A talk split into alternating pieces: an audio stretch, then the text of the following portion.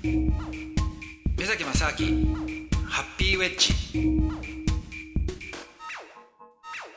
目崎正明です。佐藤光です。今月はブータン王国についてのお話です。目崎正明ハッピーウェッジ。だからそれをねあの確かにじゃあ幸福な国っていうのはあ言われてる国があって、ええ、でやっぱり僕らが知りたいのは、はい、じゃあ本当にその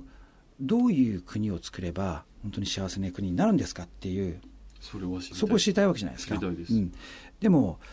じゃあその答えが、えー、文明をあまり発展させないで人為的に情報を分断して、うん、で、えー、好きな人が好きな国外とかに行けなくてっていうねそういう状態を作ることで、えー、わざとその発展のスピードを遅くするっていうことが本当にそのいいのかと。うん非常に難しいじゃないですか。いや、それはなんか、うん、そ、そうだという結論になってほしくない気もしますし、うん、そんなことはないような気もしますし。ね、だってもともとね、僕らがそのこういう文明を作ってきた理由っていうのが、うん、あのだって本当に田舎暮らしのその例えば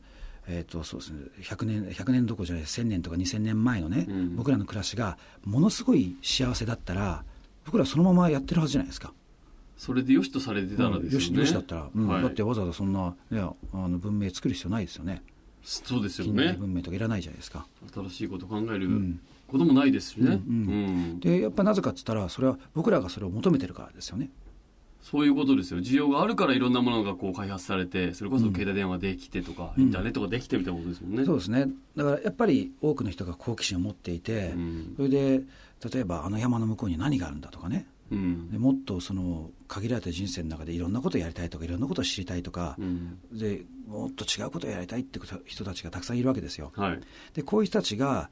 新しいものを作って、うん、でもっと早くいろんなところに行きたいとかね、考えてで乗り物を作ったりとかするわけですよね。ういうのができたらいやじゃあ僕も僕もってやりたい人たちが増えるわけですよ。はい、でそれによって都会とかもそのどんどんどんどん人と多くの人が住んでうん、でもっと便利にしようっていうことで今のその社会ができてるわけですよ。はい、でまあ、だからといってじゃあ今の社会がね全ていいって話じゃないんですけども、うん、少なくともこういう社会を作ってきた背景には僕らがこういうことを求めてるっていうのがあるわけだから、うん、そうするとこの事実を無視していややっぱりこんな文明なんかいらないからやっぱり田舎に戻るのがいいんだっていうような話になっちゃうと、うん、えそれちょっともっとたくさんやりたい人たちどうなっちゃうんですかっていう、ね、まあ、そうなりますよね、うん、でこれ実はね、はい。えー、70年代にカンボジアって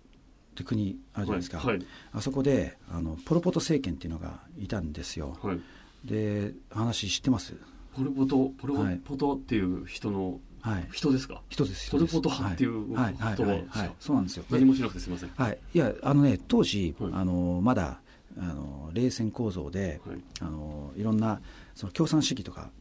結構あった時なんですけどね、はい、その共産主義の、まあ、一つの思想の、まあ、派閥みたい派閥っていうか流れがあったんですけどね、うん、カンボジアで政権を取っていたポロ・ポトって人があの、まあ、簡単に言うと同じようなことを考えたわけですよ。要するに文明なんかいらんと。知識人なんかいらんと。え？みんな農村に帰れと。へえ、すごい。思ったわけですよ、はい、でだから例えば外国語とかこんな勉強する必要ないですと、ね、おすごいな、うん、でもう例えば本とこんな焼いちゃえと。いらんとでそこぐらいだったらまだいいんですけども、はい、さらにじゃあじゃあ知識人全員虐殺。ええー、もう弁護士医者えー、えー、と教師とか外国語を話す人、えー、全員大虐殺。もういらないと。いやみんな殺されちゃったんですよ。うわでだってもう国民が、えー、と確かねえー、っと400万人か500万人ぐらいの人口の中で200万人ぐらい死んでるんですよ、うん、おお結構な人数ですね、うん、それもよくあるその戦争とかっていうとね民族的なその、あるじゃないですか。違う民族で殺したりとか。違うんです。同じ民族ですよ。同じ民族のこの人たちじゃあちょっと医者だからだからじゃあじゃあダメ。死刑国策としてその国の政策としてその、はいうん、やってたんですよ。知識人を、うん、もう大虐殺ですよ。だからいまだにやっぱりカンボジアっていうのは発展がちょっとね最近なかなかあのいろんなとこから投資が来て発展してるみたいなんですけども、うん、でもやっぱり大多数の人たちがもう殺された人たちのまだそんなに経ってないですよ。まあ30年ぐらい前の話ですから非常に暗い過去を背負ってるわけですよそのしかも優秀まあ優秀というとあれですけど勉強ができたりその知識がある人が亡くなったってことはやっぱり結果として失敗しもちろん失敗したわけですよね、そのその策というか。いやそれ成功と言っちゃまずいですよね。そうですよね。そんなことをしたからもちろんダメになっていくわけじゃないですか。そうですよね、はあ随分大胆な。そうなんですよ。だからまあ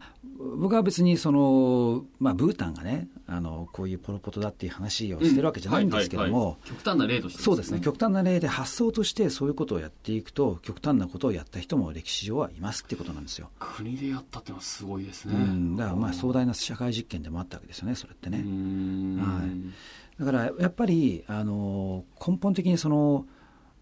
まあ、人間が何を求めてるかっていうことをやっぱり僕らは感じなきゃいけないし、はい、でそれに対その何を求めてるからこそじゃあその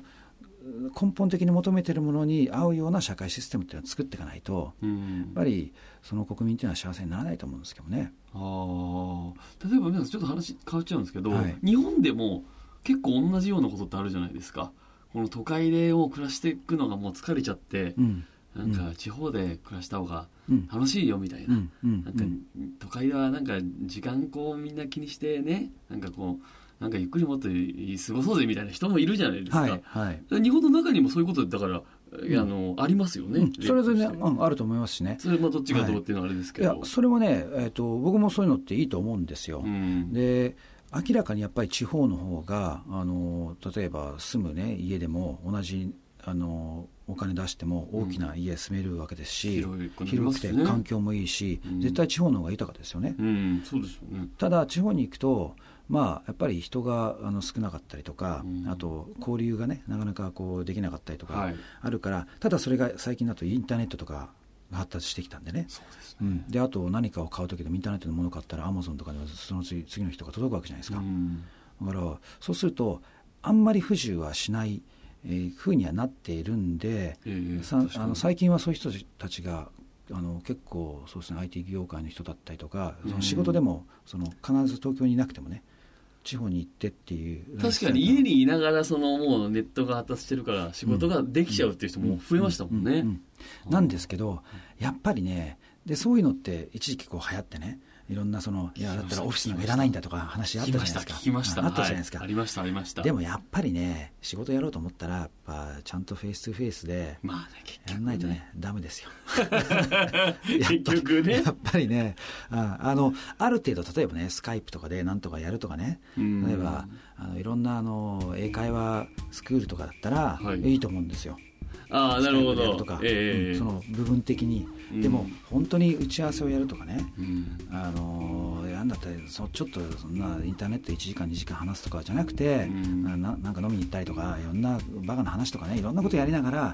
ちょっとしたそのここで情報を出すんだっていう時じゃない時とかの方が意外とい。ろんな情報ってねこうやり取りしたりするんでね、ねえー、だからどうしてもあの人が集まるところに行かなきゃいけないと思う反面